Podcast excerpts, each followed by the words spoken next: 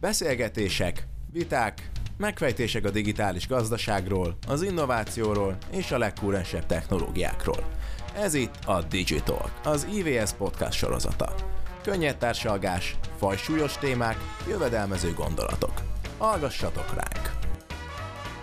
Sok szeretettel üdvözlöm az IVS Digital podcast sorozatának legfrissebb epizódjának hallgatóit és persze vendégeit. Én Horváth Balázs vagyok, az IVS tartalommenedzsere, és a podcast sorozatnak a házigazdája és legtöbbször moderátora. A vendégeim pedig Laufer Tamás és Vinnai Balázs. Sziasztok! Szia! Sziasztok! A, azért nem tettem mellé titulust, meg, meg pozíciót, mert um, hogy a műsor leírásából is kiderül, hogy az IVS közgyűlésén történt egy elnökválasztás. Az is talán sok, sokak számára ismert, hogy Laufer Tamás lemondott elnöki pozíciójáról miután tíz évig egyébként azt betöltötte, és a közgyűlésen pedig Vinai Balázs, Balázs az téged megválasztotta a közgyűlés elnöknek. Úgyhogy nagyon szépen köszönöm, hogy elfogadtátok ezt a meghívást, és annyi információ nektek, hogy ilyen típusú podcast beszélgetésünk még nem is volt egyébként a műsor történetében, pedig már lenyomtunk párat. Mármint úgy értem, hogy Hát legalább, legalább tíz évesnek kéne, hogy legyen a podcast, hogy ilyen már lehessen. Igen, úgyhogy megelőztük a saját korunkat, hogy még egyszer köszönöm, hogy itt vagytok. A kis bemelegítő kérdésnek indítsunk azzal, hogy, és ez nyilván elsősorban a, Tamásnak szól a kérdés, persze Balázs is nagyon szeretném, hogyha mindenben és ehhez is hozzászólna, hiszen ugye te is már hosszú évek óta egyébként az IVS-ben dolgozol, illetve az IVS-ben is, és, és ugye ti is együtt dolgoztak már, már nem kevés ideje. Úgyhogy azt nézzük meg egy kicsit így elsőre, hogy Tamás, most így beülhetnél egy, egy időgépes visszaröppennél tíz évvel korábbra, amikor, amikor az IVS elnöke lettél, akkor így pár mondatban vázold már, hogy ott mi, mi, mi, mi volt akkor a helyzet Magyarországon, az iparákban és magában az IVS-ben is, mint szervezetben. Fantasztikus utazás ez egyébként, amikor az ember egy dekádot lép vissza, de bele is vágok azokba a dolgokba, amik eszembe jutnak. Egyrészt eszembe jut, hogy 2008 után egy masszív először visszaesés volt, és a visszaesés követ, gazdasági visszaesés volt, és a visszaesés következményében egy jelentős munkanélküliség alakult ki Magyarországon. És én 2010-ben, amikor átvettem az IVS-nek a vezetését, akkor, akkor mindenképpen azt artikulálni akartuk, hogy a, az informatikára ez masszívan, tehát jelentősen nem igaz ez a tétel, hogy visszaesés volt, tehát mi dinamikusan fejlődtünk. Egy kicsit belterjes volt talán akkoriban még az IVS, bár próbáltunk kifele tekinteni, ami azt jelentette, hogy mi az ágazatnak az erejét hangoztattuk, illetve alapvetően az informatikának az erejét hangoztattuk, és hangsúlyos volt már akkor is a, az, hogy jóval nagyobb hozzáadott érték volt, a mérnökképzést hangsúlyoztuk, ágazati forrásokat hiányoltunk, buzítottuk a privát szektort, a kockázati tőkét, hogy jöjjön be, és álcsingoztunk természetesen Európai Uniós forrásokra is, mert az, az első hét év Európai Uniós forrás az nem volt sikeres a, az ilyen soft típusú támogatásokból, tehát nem a szolgáltatásokat, hanem inkább az infrastruktúrákat támogatták. Talán ennyivel kezdeném. És ugye tíz évvel ezelőtt volt az IVS 20 éves szervezet, ugye, hogyha jól számolom, vagy nagyjából 20 éves, tehát hogy nem vagyok pontos. Igen, a, igen. A szervezet akkor hogy nézett ki egyébként? Hány fővel operáltatok annak idején, mondjuk most néz ki? Egyértelműen tíz alatt volt, mindig voltak epizód szereplői az IVS-nek, de akkor még nem volt főállású szakértő. Uh-huh. És nekem az a legelején már egy kritikus kérdés lett, hogy ne adhok típusú megnyilvánulásai legyenek az IVS-nek, és ne csak ágazati, tehát magunkból kiinduló fókusz, hanem próbáljunk egy kicsit a társadalmi hatásokat, pontosan a társadalmat és a gazdaságot, a teljes gazdaságot megérteni, és azt, hogy maga az informatika az milyen hatással lehet a következendő, hát akkor arról beszéltük a következő tíz évben a, az egész gazdaságra, és és nem csak a gazdaságra, hanem a társadalomról. Bár akkor még a digitalizációt, mint ilyen buzzword, akkor nem nagyon használtuk, tehát sokkal inkább az informatikával érveltünk, de akkor is már mondtuk az informatikának a multiplikációs képességeit, tehát az, hogy rajtunk keresztül hatékonyabban lehet dolgozni, több globálisabbá, sokkal könnyebb menni. Beszélgettünk már arról, hogy az internet egy nagy falu, mindenki könnyen rá tud csatlakozni. Tehát voltak olyan szlogenek akkor, amik tulajdonképpen megmaradtak, csak egy kis, kicsit más nevet kaptak az idő során.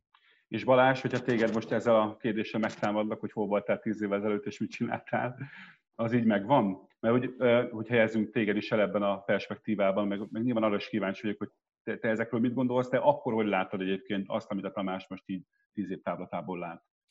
Igen, ez egy nagyon jó, hogy ezt így feldobod, mert, mert uh, ugye én akkor egy saját céget vezettem, és ennek a cégnek az építése elsősorban arról szólt, hogy hogyan tudunk Magyarországról nemzetközi ügyfeleket kiszolgálni, meg nemzetközi növekedést uh, vizionálni, amit, amit persze később meg is kellett valósítani. És, és ez szerintem nagyon összevág az IVS-nek az akkori vízióváltásával is, ami, ami nem kismértékben pont a, a Tamás megválasztásával kezdődött, hogy akkoriban arról kellett győzködnünk a kormányzatot, ezt ma egyébként nehéz elképzelni, hogy, hogy azt számolgattuk, hogy a GDP hatása az informatikának az milyen. Hogy az nem direkt hardware meg szoftver eladásból áll, hanem hogy alapvetően hogyan hatja át a növekedési pályákat a, a, az informatikának a, a, a lehetőségei, vagy újonnan fejlődő technológiai lehetőségei.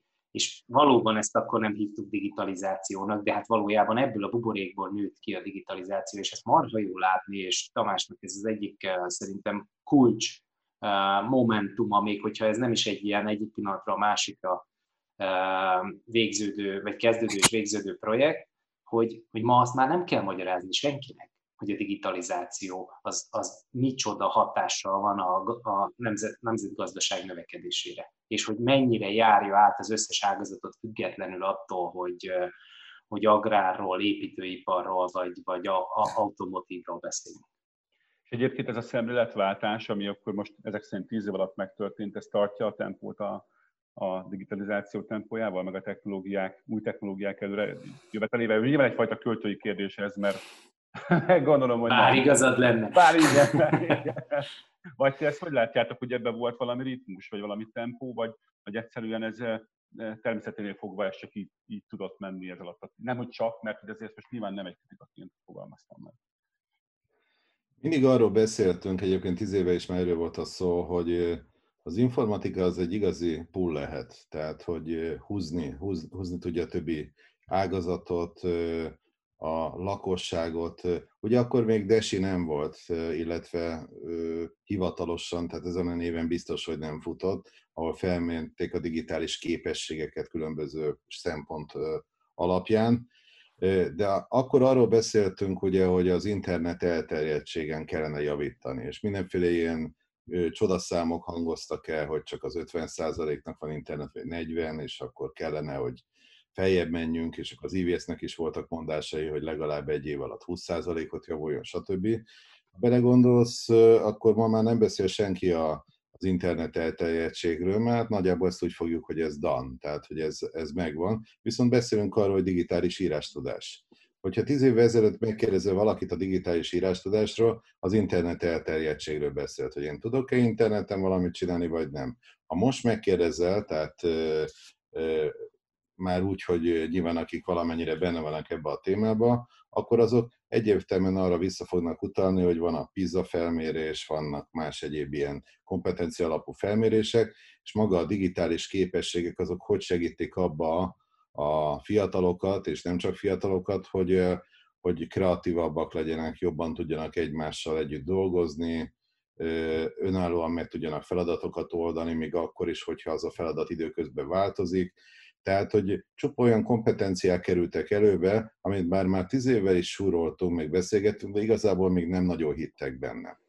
És egy dologot engedjétek meg még, hogy itt meg, meg, megemlítsek, hogy, hogy azért Magyarországra mindig jellemző volt egy kicsit, hogy hát ez kicsit, az már nem is kicsit, hiszen 30 éve van a rendszerváltás, nagyjából én azóta tudom az eszemet, hogy így mondjam, legalábbis azóta irányítom tudatosan, hiszen én is együtt nőttem föl a kormánya, vagy a kormányok, vagy a rendszerváltás után, hogy, hogy azért többé-kevésbé technofób kormányaink voltak egymás után. Tehát az, hogy ők nagyon óvatosan léptek az, az új technológiák irányába, és, és ez, én azt gondolom, hogy ez kicsit beárnyékolta őszintén szólva ezt az elmúlt tíz évünket is, hogy nagyon meg kell győzni. Tehát nem találtunk olyan embereket, olyan partnereket, akik nagyon az élére álltak volna a folyamatba. Most egyébként vannak, meg egyébként korábban is volt egy-kettő ilyen eset, de nem,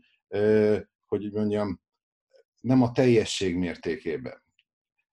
Nyilván vannak olyan példák, amiket említhetnék, hogy az észtek és a baltik államok, meg még más állam, finnek, stb. De ennyire nem is akarok elmenni ebbe az irányba, csak az, hogy valamit konzisztensen végigcsináltunk volna. Évek kellettek az én tíz évemből, amíg felismerték azt, hogy a, az innováció és a digitalizáció az majdnem ugyanaz. Tehát először szinte tiltott volt az informatika az innovációba, kimondottan a szoftver terület tiltott volt. Tehát volt egy nagyon nagy ugye mi egyfajta én emlékszem ez, erre a szóra, hogy evangelizáltunk, amit sokszor megkérdeztek, hogy ez milyen vallás ez a digitalizáció, hogy mi ezt a szót használjuk, de nyilvánvalóan a, a, a, abban az értelemben használtuk ezt a szót, hogy próbáltunk meggyőzni embereket, hogy ez kihagyhatatlan az életükből, és ezért kezdjék el tanulni, és ez fontos. Ma már nem használjuk ezt a kifejezést, és azt gondolom, hogy a digitalizáció már, már megütötte a, az embereket, és nagyon sokan azt akarják, ha ők nem is, akkor a gyerekük már valamennyire át legyen itatva, és már nem a mobiltelefon átkáról beszél, hanem arról beszél, hogy, hogy tényleg kezdi elismerni, ugye itt a Covid-ról majd később is beszélhetünk, de hogy a Covid hatása azért ez egy exponenciális lökés lehet ebbe az egész dologban. Balázs, egy, bármi komment ehhez? Nyugodtan mondjatok bármikor bármit, nem is nem kell kényszersíts egyébként arra, hogy... Egy órát beszélek, és akkor... Két... De majd én... De csak rá akarok ülni Tamás gondolatára, és egy annyiban egy kicsit más aspektusból megvilágítani, hogy ugye én, aki akkor szoftvercéget irányítottam, saját céget irányítottam, ott napi szinten küzdöttem azzal a problémával, még ügyfeleknél is, aztán még inkább IVS-es sapkában a kormányzati szereplőkkel, hogy egyszerűen megértessük azt, hogy ez nem egy ilyen a pincében lévő e, kockás ingesek, e, papucsos fiúk e, versenye, ahol majd kitalálhatnak újabb és újabb játékszoftvereket, vagy esetleg olyan szoftvereket, amit egyébként már a mindennapokban így is úgy is használunk, hanem tényleg egy olyan iparág nő ki, ami áthatja az összes többit. És ez a multiplikátor hatás az, ami egyébként gyakorlatilag az IVS-t is felemelte, és, és Tamás szerényen elhangatja, de hát ugye ez elsősorban azért az ő tíz éve alatt történt, hogy mi egy egyszerű iparági érdek képviseleti szervezetből fel tudtunk nőni valóban egy evangelizációs platformát, akik tényleg minden, minden ágára a nemzetgazdaságnak hatással vannak. És ezt, ezt szerintem azért jó hangsúlyozni, mert, mert azért annak ellenére, hogy ez megtörtént, tehát ma ezt nagyon nehéz vitatni, azért még messze vagyunk attól, hogy az informatika olyan legyen, mint az áram. Hogy a digitalizáció az csak egy gombnyomás, és akkor minden működik. Persze, rengeteget léptünk előre, és ma már nem mondja senki, és nem is tekinti nagy dolognak, amikor elindítja mondjuk a telefonján a Facebookot, akkor nem mondja, hogy elindítom a Facebook szoftvert, és és számos olyan példát említhetnénk, ami arra utal, hogy egyébként a társadalmat mennyire mélyen áthatja ma már a digitalizáció hatás, de annak még ma sem evidens a formája, hogy, hogy gyakorlatilag, amikor mi arról beszélünk, hogy a digitalizáció lehet csak a jövő, pont a múltkor valaki egy kommentben akkor megjegyezte, hogy de akkor ki fogja sütni a kenyeret, de hát a kenyeret is már gép süti.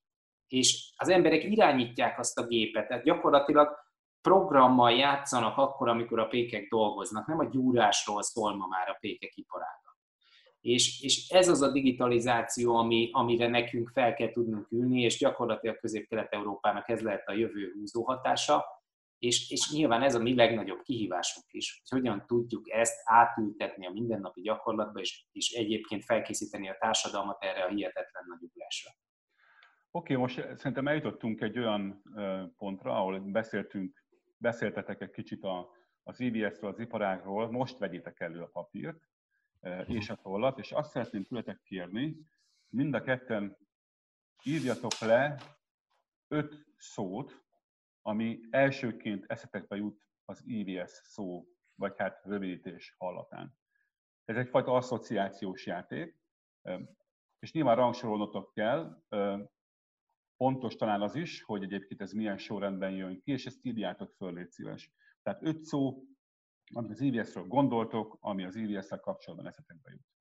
És ezt most még nem mondjátok el egyébként, majd kicsit várunk, meg beszélgetünk tovább, és akkor majd, majd egyszer csak majd kérem, hogy, hogy mondjátok el, hogy ki mit írt föl, mert, mert ez szerintem izgalmas, és egyébként nyilván ennek nem egy öncélú dolog, hanem azért csináljuk, mert a hamarosan érkező Menta konferencián, sőt, már, már azelőtt annak levezetéseként is a, a Five Words nevű platformot fogjuk használni, hogy kicsit aktivizáljuk a nézőket, a követőiket, stb. stb. és ez elég jó eszköz hozzá.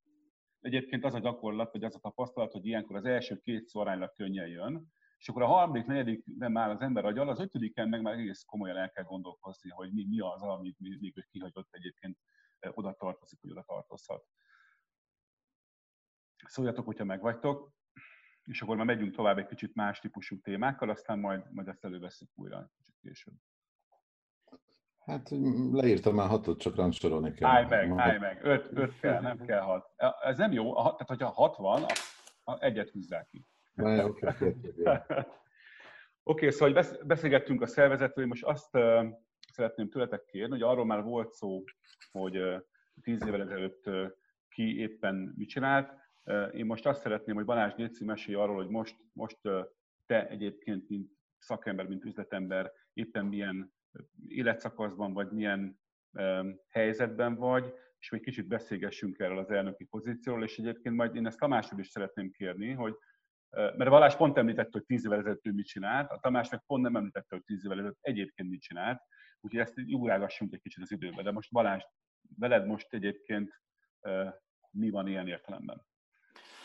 Tehát egy rövid összefoglaló, tehát ugye az IND story után, ugye már most már ennek is azért több mint hat éve, hogy, hogy eladtuk a céget, és akkor ez egy globális nagyvállalat vette meg, ma Finasztrának hívják őket, tényleg a világon az egyik legnagyobb fintech cég, és én ott voltam vice president, egy, egy globális szerepkörben voltam, egy nagyon nagy váltás volt az akkori életemhez képest, ami olyan szempontból egy érdekes kanyar volt, és, és nagyon élveztem is, hogy ez egy ilyen listen and learn kör volt a, az én karrieremben, hiszen mindig is vállalkozóként definiáltam saját magamat, de, de végre beleláttam és megértettem, hogy egy ilyen klasszikus multi nagyvállalat az hogyan működik, milyen logikával, milyen dinamizmusokkal, milyen processzekkel, és nagyon hálás vagyok egyébként azóta is a, annak a, a boardnak, aki, akivel együtt ülhettem a, a Finasztrában, és hogy mennyi mindent tanulhattam tőlük.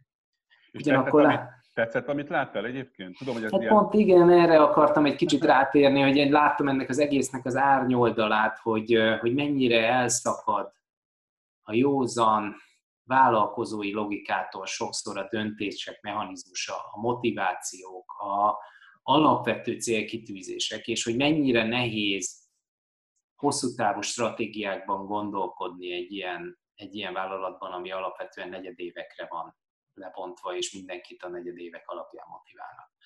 És én mindig is tudtam, hogy ez, ez egy véges játék lesz. Kicsit hosszabbra sikerült egyébként, mint, a, mint ahogy én ezt terveztem, és ez részben azért is érdekes, mert, mert e, ezt a szemléletet, amivel én, amivel én szerintem végig rendelkeztem a Finasztrában, azt láthatóan nagyon keresik a nagyvállalatok. Tehát, hogy szeretnék, hogyha ez a, ugye most ilyen divatos buzzword entrepreneurship, ez, ez egy kicsit jobban meg tudna valósulni ezekben a cégekben, de ez egy marha nehéz dolog, és egy nagyon nehéz játék, egy ilyen grassroot típusú átalakulás.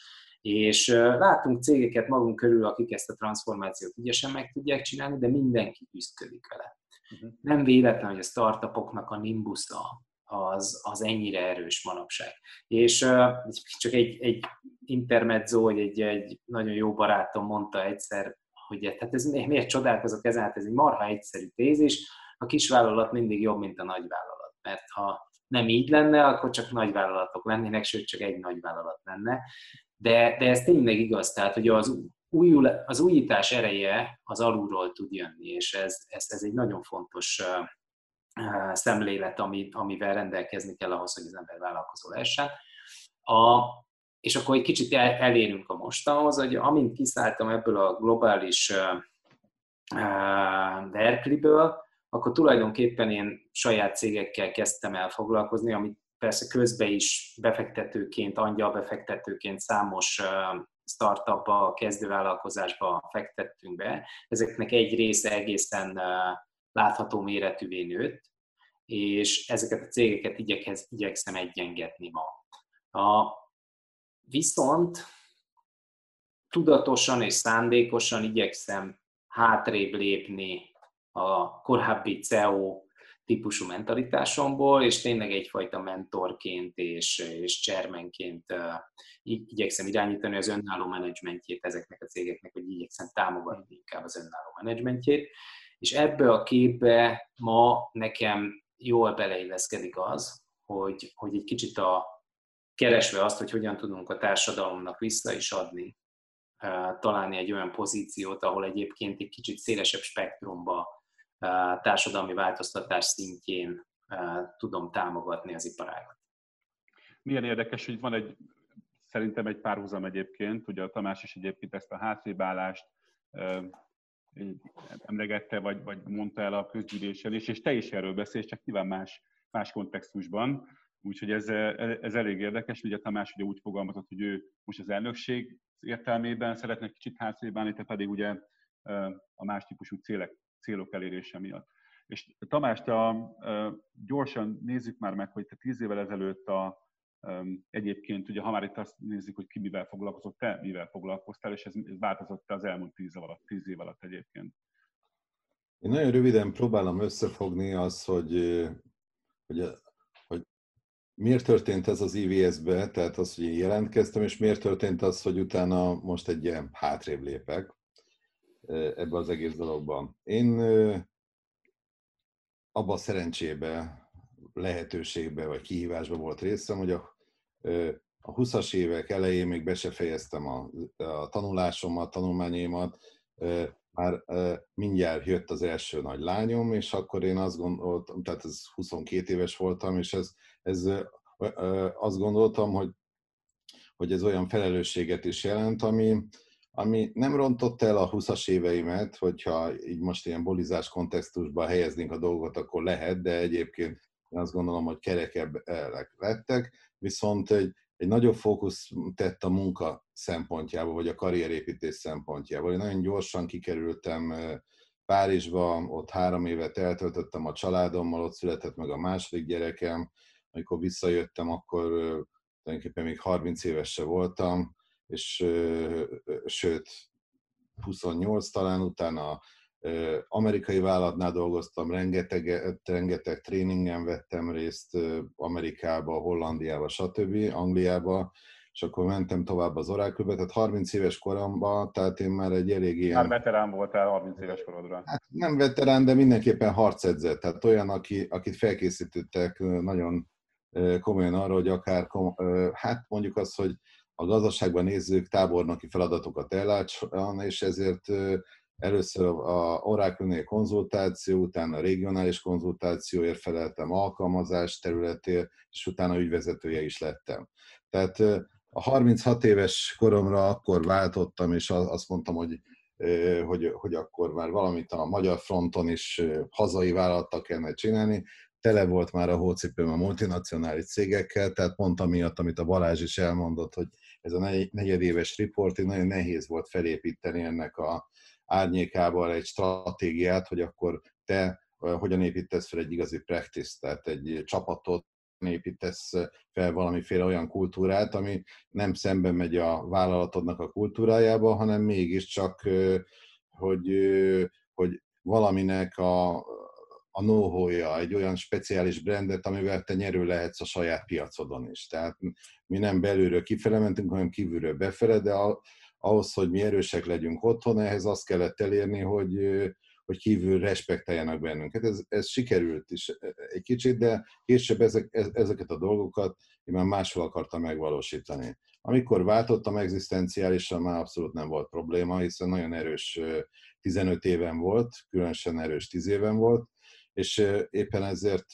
volt választási lehetőségem, gondolkodási lehetőségem, és akkor így volt az, hogy egy kis kitérő után a, a racionettet megalapítottuk, vagy átvettük, és át pozícionáltuk egy másik területre, és kimondottan nagyvállalati rendszereknek a bevezetésére fókuszáltuk, és ez nagyon jól ment ideig, nagyszerű csapatot tettem össze, és annál a csapatnál nekem már nem is kellett operatív munkát ellátni. Mindig az volt a vágyam már a 30 éves 30-as éveimből, hogy én inkább ilyen stratégiai, mint amit előbb el is mondtam, ilyen stratégiai kérdésekkel foglalkozzam, és ez így nagyjából meg is adott, adódott, és így jött az egyébként, hogy a, hogy a 40-es éve, 40-es éve elején, vagy a 30-as éve végén be, bekerültem valahogy az IVS-be, mint nagyvállalatért felelős valaki, alelnök, és rá öt évre elnököt is pályáztam, mert akkor már nagyon tudatos voltam, éreztem azt, hogy mit kell változni, és igazából sokkal jobban érdekelt akkor már a, a, a gazdaság és valamennyire a társadalom is, mint, mint akkoriban. És ez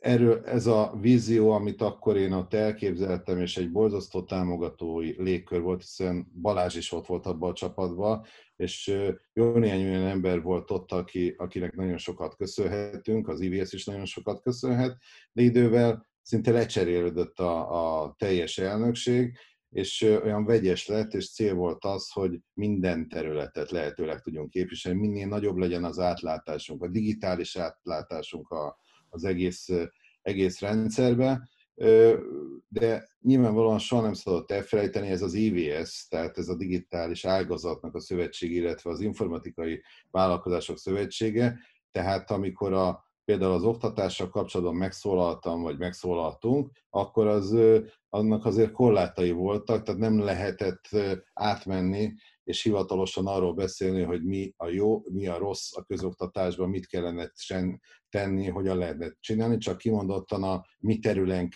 ami egyre nagyobb lett, de azzal a területtel kapcsolatosan tudtunk tanácsokat adni. És én már egyre inkább kiszóltam az elmúlt években ebből a, ebből a burokból. Egyre jobban szerettem az oktatásra, a képzésről, ami a, az embernek a születésénél elkezdődik, és egész életében tanult, tehát ezekről a dolgokról beszélni. Egyre jobban szerettem szélesebb értelemben a digitalizációról beszélni, és lehet, hogy őszintén egy nagyobb fókusz kellene most megint, hogy, hogy, hogy magát a digitalizációt, a digitalizációhoz konkrétan kapcsolódó vállalatokat, ezt meg kellene erősíteni, és azt gondolom, hogy nekem nagyon nagy tapasztalatom van abba, hogy ahogy végigmentem ezeken az éveken, különböző területekkel foglalkozva, hogy mit kellene csinálni, de nem szabad, hogy az én gondolataim, csak az én gondolataim, és ez persze nem is így volt, de kívülről talán így látszott sokszor, rányomják a bélyegét az IVS-nek a további növekedésére. És ez volt a kulcs gondolata annak, hogy én szerettem volna is egy olyan embert látni, amennyiben így fogalmazhatok az utódomnak, aki, aki, aki nem fogja elvetni. Tehát a, és itt most nem hasznos és haszontalanról beszélünk, amit én ítélek meg, hanem objektív szempontból, hogy hogyan látja ő ezt a fejlődési ívét, és mit kell tenni, akinek van tapasztalata, és nem éhes ahhoz, hogy gyors sikereket behúzzon, és nem, különösen nem az IVS-en keresztül, és, és ugyanakkor van egy olyan érzés, hogy neki is vissza kell adni, hogy a Balázs is fogalmazott, a társadalom fele, a vállalatok fele, stb. És az nem azt jelenti, hogy én ettől a számomra az életem egyik legnagyobb élményétől, az IVS-től, az IVS-ben léttől én meg akarnék szabadulni. Nem, én továbbra is része szeretnék ennek az egésznek maradni, csak egy hátrébb lép fel. Most egy, ez is egy kicsit ilyen merényletszerű kérdés.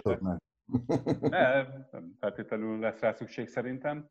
Szóval a, a, mi volt az elmúlt tíz évben, és csak egyet ér mondani, mert tudom, hogy sok volt, meg, meg elég színes az eredményskála, de mégis Tamás, ha egyetlen egy eredményt kellene kiemelni, illetve megfogni, amire te büszke vagy, amire különösen büszke vagy, és ezt a Balázsról is meg fogom kérdezni, nyilván máshogy, az melyik lenne az, vagy mi lenne az?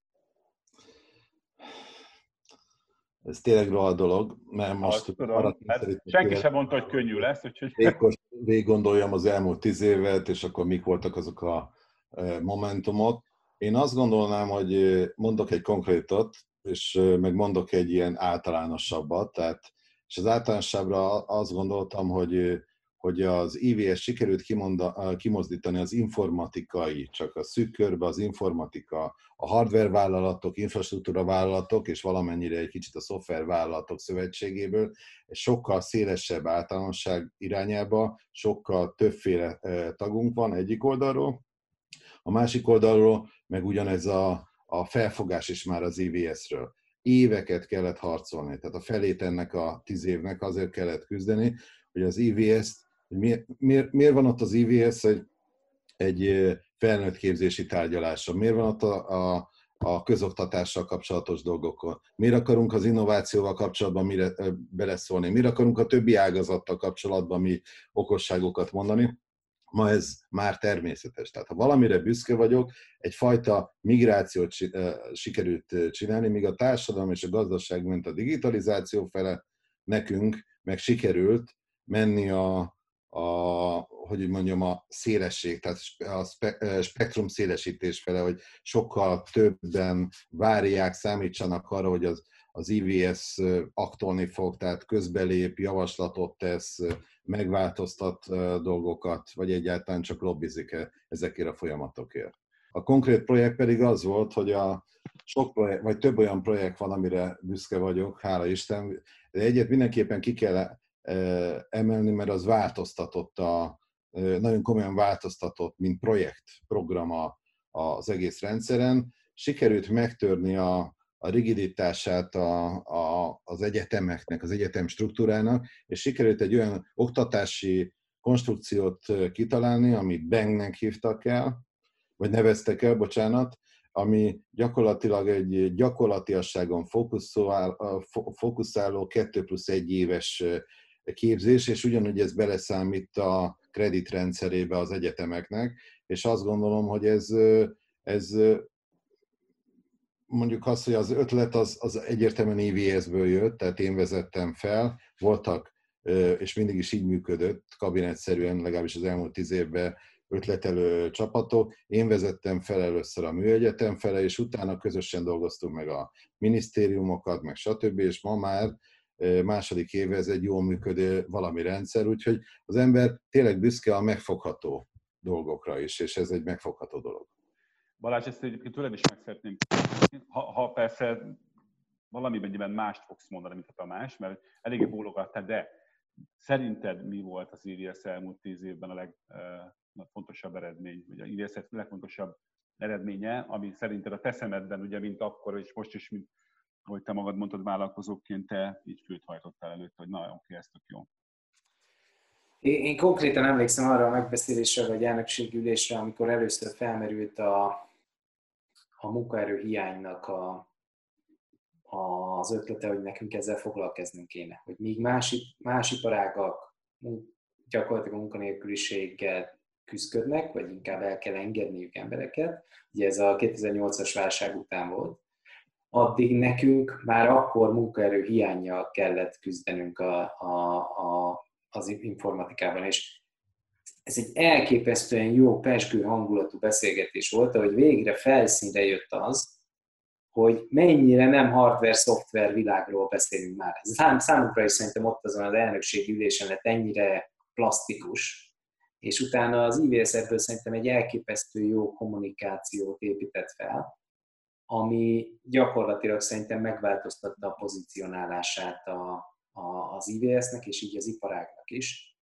hogy, hogy, hogy miről is beszélünk, amikor informatikáról beszélünk. Én, én nagyon örülök, hogy ezt gyakorlatilag a day, day day one-tól végig tudtam követni ezt a folyamatot. Na, nagyon büszke voltam végig erre az egészre, és egyébként mai napig is úgy hivatkozok vissza rá, mint egy elképesztő sikersztorira. És akkor maradjon át Balázs a szó, és még, még nehezítünk a dolgon, hogy mire lennél a legbüszkébb a következő években, hogyha az IBS milyen eredmény tudna, hogy ilyen típusú eredményeket tudna elérni. Hogy számomra tényleg egy, egy, egy láthatatlan IBS is elfogadható, ha az iparág egyébként tényleg abba az irányba tud, és olyan dinamikával fejlődni, hogy kihasználja a saját lehetőségét. És tudom, hogy ma ez már politikai üzenet is sokszor, hogy, hogy nem kelet-nyugat osztásról beszélünk. De én tényleg hiszek benne, hogy a jövő Európája sokkal kevésbé Kelet-Európa, Nyugat-Európa világáról szól, de, de ennek a régiónak, amiben mi élünk, most van egy tényleg olyan elképesztő lehetősége, hogy, hogy egy ugrást, egy leapfrogot tudjunk megcsinálni, egy utolsó pár előre fuss effektust, és ez azon múlik, hogy mennyire tudunk gyakorlatilag a digitalizációban hinni és fektetni. És kinek lehet ebben kulcs szerepe, hanem az IVS-nek. És, és ez egyébként nagyon érdekes dolog, mert ennek a mérőszáma az kizárólag az lesz, hogy a tagvállalataink és az iparág az tényleg el tudja érni azt a növekedést, ami a saját víziójukban szerepel.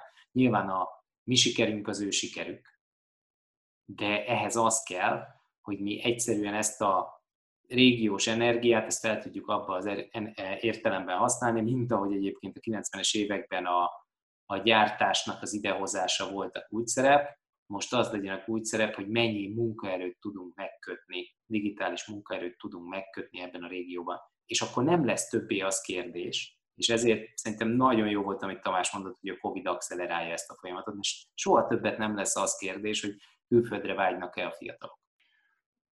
Most jött el az a pillanat szerintem, hogy vegyétek elő a, papírokat, mint valami iskolai órán lennénk, és a, ugye fölírtatok ötöt szót, nem tudom, nagyjából negyed órával ezelőtt, Balázs, Téci, olvasd már föl ezeket a szavakat, és egyébként én arra is kérlek téged, hogy röviden mondjál róla, ha gondolod, persze nem kötelező, pár mondatot, hogy miért, miért azt írtad fel, amit felírtál. Jó, hát ugye digitalizációval kezdtem, és ezt tudom, hogy már tényleg egy lerágott csont, de nem lehet nem, lehet nem, nem megemlíteni, mert, mert gyakorlatilag ez a, az eszenciája annak, ami, amiért nekünk tényleg ilyen széles spektrumban mindennel foglalkozni kell. És ez egy kicsit más, magyarázza is a második uh, uh, szavamat, ugye az oktatást, hogy uh, mióta élek, azt szajkózzák nekünk, hogy a szürke állomány és a, az agyi kapacitás az, ami az igazi pénz.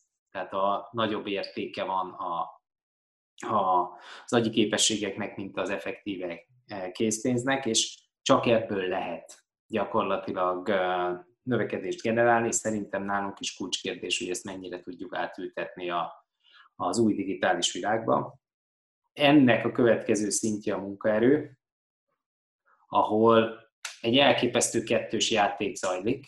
Az egyik oldalról mi digitalizációs evangelizátorként azt mondjuk folyamatosan, hogy még több, még több, még több munkaerőre van szükség, de a másik oldalon meg van egy olyan társadalmi folyamat, hogy a, a szakadék a digitális és nem digitális munkaerő között e, elképesztően gyorsan nő. És ma még van lehetőség átugrani ezt a szakadékot rengeteg ember számára, és ez dönti majd el azt, hogy a társadalomnak milyen széles rétegét kell majd gyakorlatilag egy kisebb résznek a hátán cipelnie ahhoz, hogy, hogy, hogy sikeres nemzetgazdaságot tudjunk építeni. Ugye a harmadik, ez egy kicsit sajátos szempont, és... és örül... negyedik. Bocsánat, negyedik, a negyedik, okay. igen. Tehát a negyedik egy kicsit sajátos szempont, és, és örülök, hogy ebben az elmúlt egy évben sikerült sokat előrelépnünk, ez a startup világ. Tehát a, hogy egyszerűen az IBS-nek, és amikor Tamás generációváltásra beszél, akkor ezt, ezt, ezt mindig beleérti, és én örülök is neki, hogy ezt ilyen éles szemmel megláttam már évekkel ezelőtt, hogy egyszerűen ezt a világot közelebb kell tudnunk hozni a, a, az IBS-hez, ami ma még azért mindig nem így van, de a Startup Hungary létrehozásával nekünk is egy, egy újabb színfoltot sikerült behozni ebbe a, ebbe a képbe. És a negyedik, én egyszerűen csak azt írtam le, hogy jövő, bocsánat, ötödik. hát a másik, igen, köszönöm. Szóval az ötödik, az ötödik, az ötödik a jövő, és, és szerintem ez egy nagyon fontos dolog, hogy nekünk ma kell dolgoznunk ezen, de ez a jövő záloga. Tehát tényleg gyakorlatilag nélkülünk nincsen vízió, nincsen jövőkép. Ezt meg kell érteni a nemzetgazdaság szereplőinek is, politikusoknak is, de ezt egyszerű polgármesterek szintjén is ez egy kulcskérdés lesz az elkövetkezendő időszakban. És a Covid most egy annyira éles um, határt húzott ebben, hogy, hogy ki az, aki képes ezt, ezt uralni, és ki az, aki nem képes ezt uralni. Na, Tamás, nálad ötből három, ötből kettő, mert kíváncsi vagyok, hogy mik, a, mik az egyezése. Hát legalább három az ötből. A digitalizációt én is az első helyre írtam, bár nagyon nehéz prioritásokat tenni, de a szövetséget tekintjük, akkor a digitalizáció erről kell beszélni, ezt nem is kell jobban aláhúzzom, mint ahogy a Balázs ezt kiemelte. Inkább a másik kettőről fogok, ami nem, de, de mindenképpen a, nálam a tanulásképzés jött nem véletlen, tehát én mindig erről, vagy nagyon sokat, nagyon hangsúlyosan beszéltem. Kritikusnak gondolom, kritikusnak gondolom nem csak a, az IVS szempontjából, és azért mosolygok közben, hogy az IVS, mert ez a társadalom és a gazdaság szempontjából kritikus. Tehát ha azt akarjuk, és ezt gondolom a Covid időszak tökéletesen megmutatja, hogy mi a saját magunk urai legyünk, úgyhogy nincsenek igazából nyersanyagaink, de ugyanakkor nyersanyagfüggők vagyunk, tehát importfüggőek vagyunk valamennyire, akkor bizony nem az alján kell lenni a hozadott érték csatornának, tehát a valójában csatornának, hanem valahol a tetején. Tehát nem autókat kell összeszerelnünk itt a végletekig, ami nagyon fontos dolog természetesen, hanem nekünk kell olyan kreatív ötletekből, hát most nem mondom azt, hogy világcégeket kell, de mindenképp ott kell lenni a, a, a top keringésbe, ez jelentősen meg kell változtatni a, az oktatási rendszerünket, és, és alapvetően ahhoz, hogy megváltozzon az oktatási rendszer, a gondolkodás, a példamutatás, az kritikus ezen a területen. Az innovációt én egy kicsit a startuphoz tenném hozzá, tehát a, én beírtam az innováció, kreativitás, és ezzel tulajdonképpen ki is lőttem a, az, azt a hármas dolgot, a digitalizáció, képzés és innováció, amiről itt évek óta már folyamatosan beszélünk, és én, én, én tényleg abszolút nem csak bízok benne, hanem biztos is vagyok benne, hogy a Balázs, hogy úgy mondjam, megvalósításába, elnöklésével talán könnyebben fogunk ez, itt ezen a területen előre menni, vagy, vagy hitelesebbek is, még hitelesebbek lehetünk, most ezen a területről beszélek. És nagyon fontosnak tartom a bevonást, amit a bevonás alatt az, hogy, hogy azt értem, hogy a, hogy a tagságnak és a szélesebb értelemben vett tagságnak az ágazatnak, és még szélesebb értelemben az egész piacnak valahogy el kell fogadni ezt a, ezt a kialakult helyzetet, ami előre látható volt. Néhányan persze ezt már látod, nem a Covid-ot, hanem az, hogy hogy halad a digitalizáció, de ez bennünket is meglepett, bizonyos accelerátorok ebbe a dologba most, hogy mennyire felgyorsulni látszanak folyamatok és én egy bizonyos szempontból egy szubjektív élményt tettem a, be az ötöd, ebbe az ötösbe, és az pedig a barátság. Tehát nekem ez egy élmény, ez egy, ez egy szalon, ez egy fejlődés lehetőség. Tehát az, hogy én nem csak én tettem sokat ezért, mindenki sokat tett ezért, és egymást motiváltuk, hogy, hogy többet is tudjuk meg, és információkkal is elláttunk, elláttuk egymást akár az elnökség, munkacsoportok is, akár plegykáztunk is, tehát hogy csak így mentek körbe dolgok, de mindenképpen egy kultúrát teremtettünk meg ezzel az IVS léttel, és én ezt szeretném, hogy ezt kívánom mindenkinek, ha van lehetősége, akkor ebbe vegyen részt ebbe a kultúrába. Én most teljesen önkényesen a, a Balázs listájából a startupokat egy kicsit kiemelném, mert te is magad is említetted, hogy ebben fejlődni kell, és az IVS szerepét ezen a területen meg kell határozni, illetve még jobban talán tovább kell vinni. Erről mondj már pár szót, légy szíves, ugye az IDS a, a Startup Hungary révén kapcsán, már, meg persze egyéb döntések, meg egyéb a tagság kapcsán is ugye kapcsolódunk a startupokhoz, de, de mit, mit látsz, hogy az IVS hogyan, hogyan tud ebben még jobban hatékonyan részt venni? Te neked vannak-e már esetleg terveid ezzel kapcsolatban, hogy hogyan fűzöd még szorosabbra ezeket a szálakat? Ez egy, ez, egy, ez egy nagyon érdekes dolog, mert egyszerűen a, az IVS klasszikus mechanizmusa 15 évvel ezelőtt, amikor én is csatlakoztam, meg Tamás is az IVS-hez, akkor az volt, hogy alapvetően érdekképviseleti szervezet volt, a tagvállalatoknak, és azért itt most ne hallgassuk el, 15 év távlatában azért szerintem ezt, ezt így mondhatjuk, hogy azért a multik nem kis részben lobbiztak a, az IVS-en keresztül csomó pozícióért, vagy a saját érdekeik érvényesítését. Ez megváltozott. Ma már nem erről szól az IVS. Tényleg arról van szó, hogy iparági érdekeket képviselünk, és nem csak annyi abban az értelemben, hogy szélesebb értelemben, hanem abban, hogy befolyásolni tudjuk az iparág jövőjét.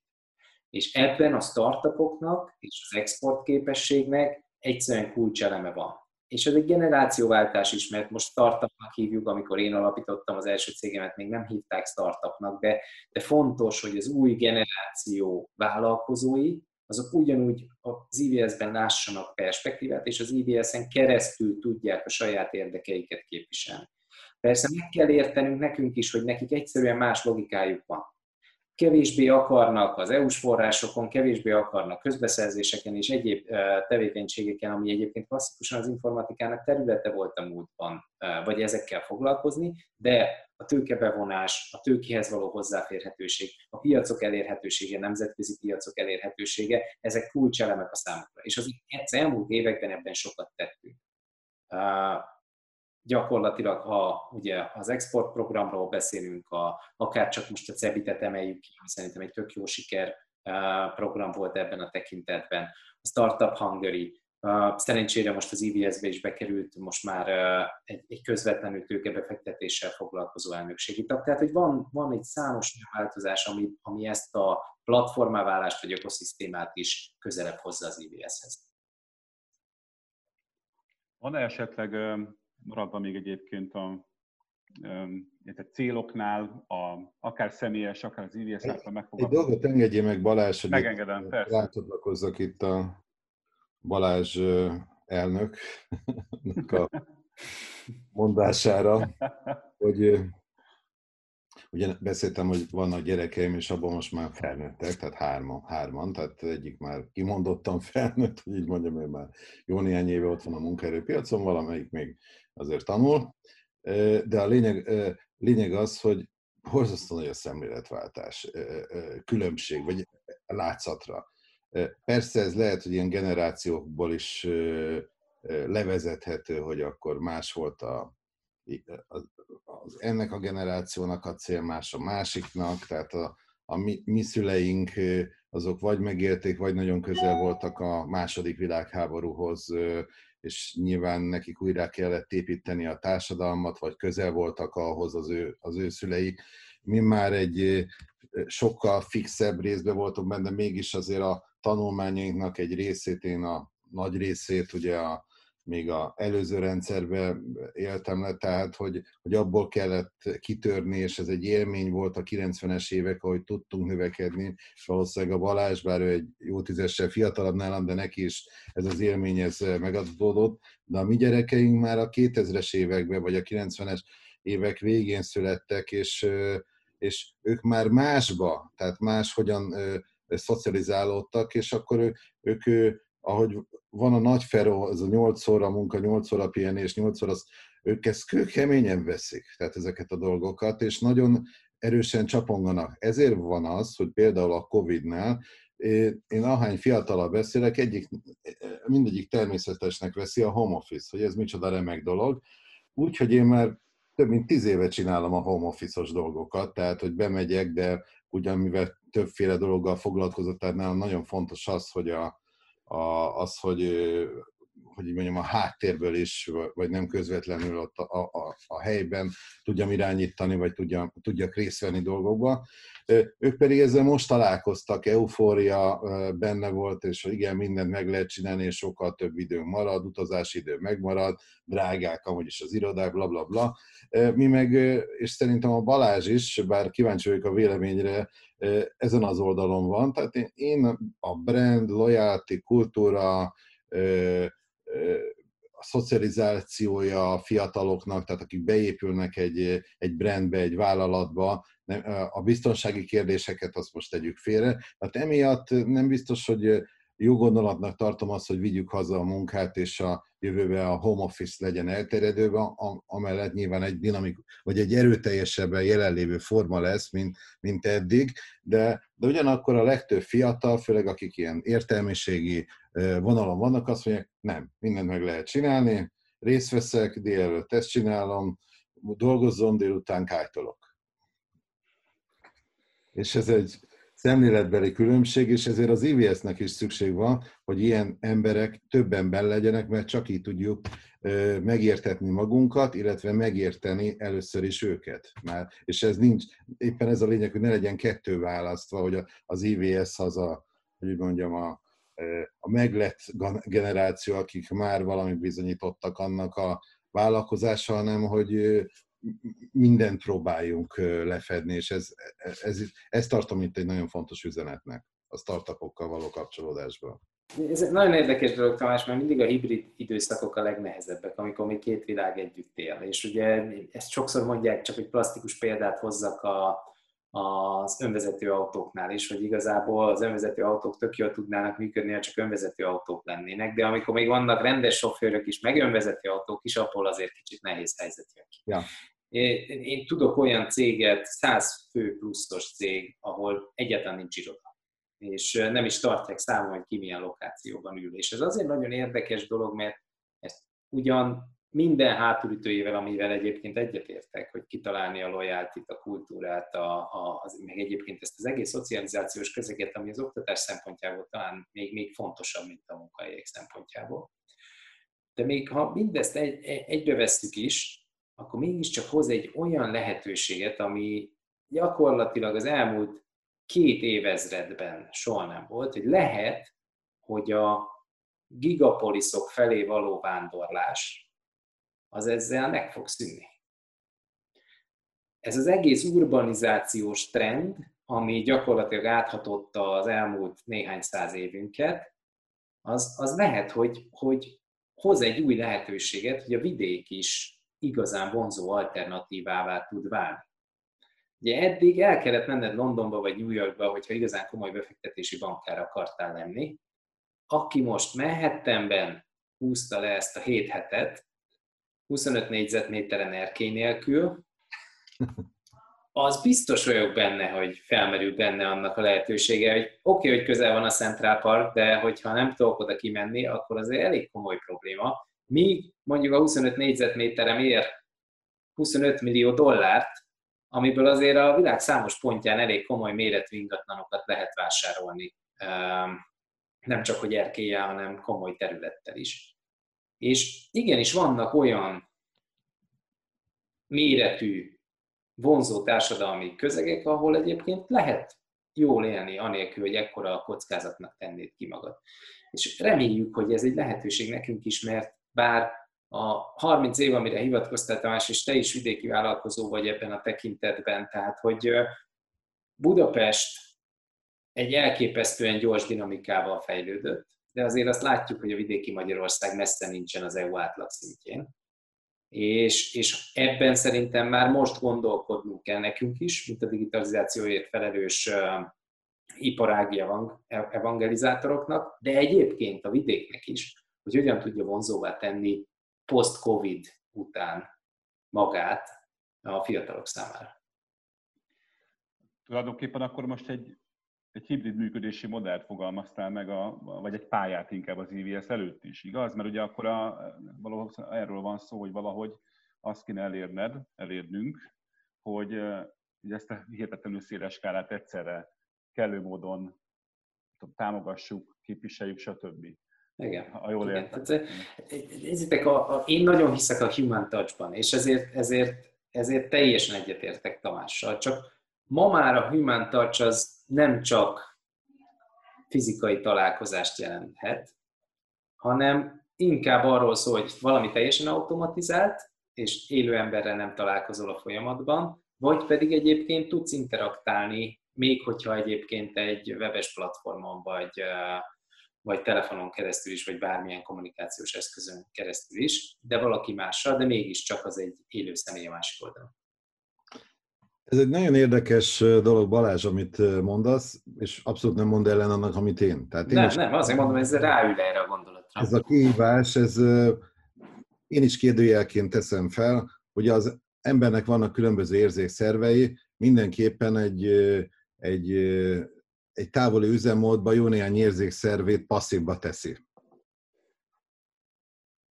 És a tényleges human touch, tehát ami érintés lefordítva, de ugye abban benne van a szag is, a, a, a, a látás, a hallás, ugye látás-hallás az mehet, de azért több minden még, tehát ne, nem teljesen annyira keret. Ettől függetlenül meg lehet szokni ezt az üzemmódot, ugyanúgy, ahogy a digitalizációt is meg kell szokni mindenkinek, mint hogy a lovakról az autóváltás volt, vagy az elektromosságra váltás volt a korábbi rendszernek, mindennek megvan az előnye, rengeteg időt lehet megtakarítani, bár ugye az, hogy most mihez képest takarítanánk meg rengeteg időt, menjünk vissza 100 évet, vagy 50 évet, és akkor sokkal több mindent kell egy adott egységnyi idő alatt elvégezni, mint korábban kellett, tehát itt már nagyon kezd ilyen filozófikus, vagy lehetne egy ilyen filozófikus sikra is vinni azt a beszélgetést, de nem akarom véletlenül se, hogy akkor most miért, mit csinálunk, meg hogyan csináljuk.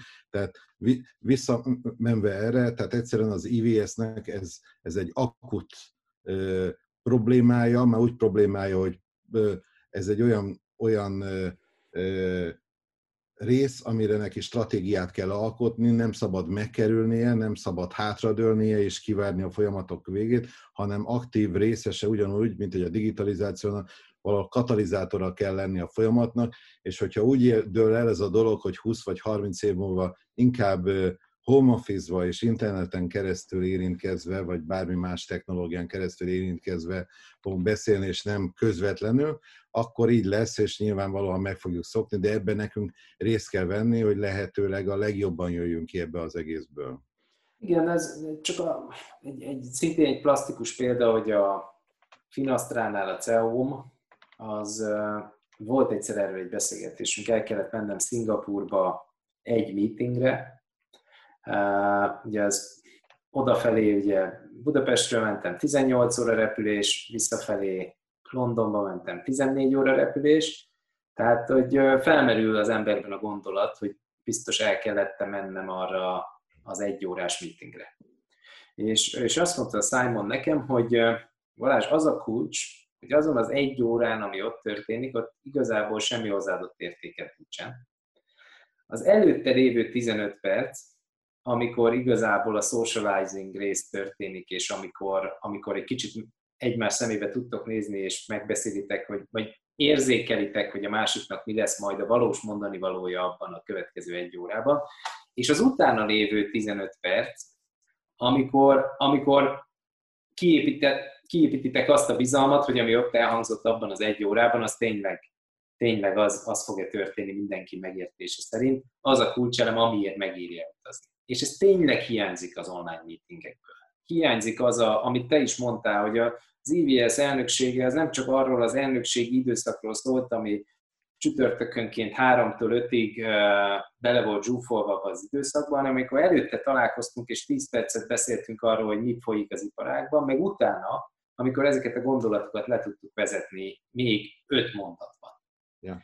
És ezt, ezt az erőt, valahogy ezt a, ezt a dinamizmust, ezt meg kell találni az online-nak. Ez egy kulcs, kulcs kihívás lesz. Akár hiszitek, akár nem, eltelt egy óra, elég gyorsan érzésem szerint, de mielőtt befejezünk a beszélgetést, azért még egy kérdést, ez sem lesz túl könnyű egyébként, szeretnék nektek feltenni. Hogyha tíz évvel kezdtük az elején, akkor egy tíz éves periódussal zárnám, de előre nézve. Úgyhogy mind a kettőtöktől egy ilyen víziót szeretnék kérni, hogy mivel lennétek, milyen IVS-szel lennétek igazán elégedettek tíz év múlva. Nagyon röviden erre már utaltam, és, és, és ezt tényleg egy kulcselemnek tartom, hogy én nagyon bízok benne, és az elsősorban ezt valamikor 30 évre tettem ezt a víziómat, de, de most a Covid hatás miatt azt gondolom, hogy felgyorsulhat, ez pedig a vidék megerősödése. Tehát, hogy a, az IVS és egyáltalán a digitalizációs iparága sokkal kevésbé lesz vízfejű, és tényleg az egész országra kiterjedő lesz. Ebben persze pont Tamás is, meg én is pozitív példa vagyunk, de, de, de alapvetően sokkal több ilyen ilyenben reménykedni. A, a másik pedig az, ez a regionális együttműködési képesség és a régió felemelkedése. Én ebben tényleg őszintén hiszek, és, és azt gondolom, hogy hívhatjuk V4-nek, környező országoknak, bárminek, közép-kelet-európának is akár, de, de tényleg én most látom az igazi utolsó pár előre fuss lehetőséget. Tehát, hogy nem gondolom, hogy azt a mondatot kéne használnom, ami nemrég ugye a miniszterelnök útra elhangzott, hogy, hogy Lengyelország lesz az új Németország, mert ezek a változások nem így történnek, mint ahogy a Google sem verte meg igazából soha a Microsoftot valamiben, mert a PC operációs rendszerek piacának mai napig a 98%-a az, az, az még mindig Windows által uralt, de létrejön egy új világ ami meg önálló életet képes felhozni, és ez az új világ önálló élettel, ez egy nagyobb dinamizmussal működhet, mint a, mint a korábbiak. És én, én ebben bízok a régióval kapcsolatban. Nagyon remélem, hogy ennek tíz év múlva már legalább jelei lesz. Én egyetértek azzal, amit Balázs mondott. Ugyanakkor a, azért próbálom az IVS, tehát hogy, hogy, hogy, hogy, hogy tíz év múlva miért lehet fontos egy IVS, és persze szintén egyetértve azzal, hogy ha láthatatlanak vagyunk, az jót jelent, mert akkor azt jelenti, hogy minden rendben van. Na most én azt gondolom, hogy a, a, a, az IVS ebből a szempontból egy, egyfajta ilyen szakmai műhelye, a digitalizációnak a műhelye. És az elmúlt években jelentősen foglalkoztunk a gazdasággal, tehát az, hogy különböző ágazatoknál, és itt még vannak hiányok, tehát hogy, hogy végig kell menni, mint hogy elkezdtük a digitális oktatási stratégiát, az agrárstratégiában részt vettünk, és, és más területeken, ipar 4.0-nál mindenképpen ott vittük az ászlót elől, és mai napig is részt veszünk, tehát ezt fenn kell, fenn kell tartani, de ugyanakkor a, a társadalomnak is meg kell mutatni, hogy a, hogy, hogy Magyarország csak úgy lehet sikeres, hogyha a, ha az emberei képzettek, tanultak, képesek igazodni a világhoz, képesek elfogadni a világot, és, és tanítani kell őket, hogy hogyan tudjanak tanulni, hogyan legyenek kreatívak, és azt gondolom, hogy az IVS-nek továbbra is ebbe egy példamutató műhelynek kell lenni, hogy, hogy mi pozitív példákkal, és az elmúlt években számos pozitív példát csináltunk, akár a saját példáinkat is említhetnénk, hogy a, amit az oktatással próbálunk, felnőtt képzés ki úgy, ahogy tudja, tehát a Balázs vállalattal kapcsolatban, én pedig alapítványok kapcsolatban, úgyhogy rengeteg gyereket képzünk ki, és az IVS is részt vett komoly programokkal, amik Brüsszelből is, meg Budapestről jövő programok is voltak, ami saját maga is kitalált, vagy egyáltalán átvett ilyen programokat. És ezt a fajta példamutatás, amit az IVS ennek is a műhelye lett, a digitális példamutatás műhelye, ezt továbbra is kell folytatni, ki kell terjeszteni egészen addig, amíg láthatatlannál leszünk. Én nem gondolom úgy, hogy tíz év múlva még láthatatlan lesz az IVS, mert azért ilyen gyorsan nem mennek ezek a változások, és, és sok feladat lesz, viszont ahhoz, hogy sikeres legyen az IVS, egy még nagyobb összefogás szükségeltetik, és éppen ezért én azt gondolom, hogy, a, hogy az elnökség, ami egy nagyon erős elnökségünk van 13 taggal, még erősebb munkacsoportokat, még, még aktívabb tagokat kíván, és nem csak a gazdaság, hanem a társadalom különböző szereplőivel is nekünk folyamatos párbeszédet kell, együtt dolgozást kell megvalósítani, hogy tényleg elmondhassuk azt, hogy az betöltötte a vízióját tíz év múlva is az IVS. Igen, köszi, hogy ezt így lehoztad a földre, Tamás, és ez szerintem egy jó dinamika is kettőnk között egyébként, mert erről kapásból eszembe jutott a kislányom születésénél írt cikk, ami, amikor a jövő oktatásáról írtam, és azt mondtam, hogy hát az biztos, hogy mire az én kislányom iskolába megy, addigra már nem kell óriás háti eh, iskolatáskát hordania. Yeah. De sajnos kell, és most már a második fiam ment iskolába, és még neki is kell. Tehát, hogy a változások sajnos bármennyire is logikusak és egyértelmű a dinamikájuk, sajnos lassabban történnek meg, mint ahogy mi azt szeretnénk, és mi ebben vagyunk accelerátorok. Mi ebben vagyunk, ebben a motorban vagyunk a benzin, és szerintem ez, ez nagyon fontos szerep. Én ezt megszavazom a beszélgetés végszavának, és utolsó mondatának. Nagyon szépen köszönöm nektek, hogy elfogadtátok ezt a felkérést, meg hogy részt a beszélgetésben. A hallgatóknak persze az ő idejüket, hogy ezt végighallgatták, szerintem nagyon sok izgalmas, értékes gondolattal szolgáltunk. Sok sikert mindkettőtöknek, Laufer Tamással és Vinnai Balázsral beszélgettünk a Digital Podcast sorozatának legfrissebb adásában. Figyeljétek a social media platformokat, mert hamarosan jövünk a többivel. Minden jót, sziasztok! Ez volt a Digitalk, az IVS podcast sorozatának legfrissebb kiadása. Ha mindent tudni akarsz a digitális gazdaságról, az innovációról és a legújabb technológiákról, akkor kövesd a műsort az IVS platformjain. A műsorral kapcsolatos észrevételeket, ötleteket a digitalk.ivs.hu e-mail címen várjuk. Hamarosan újra találkozunk.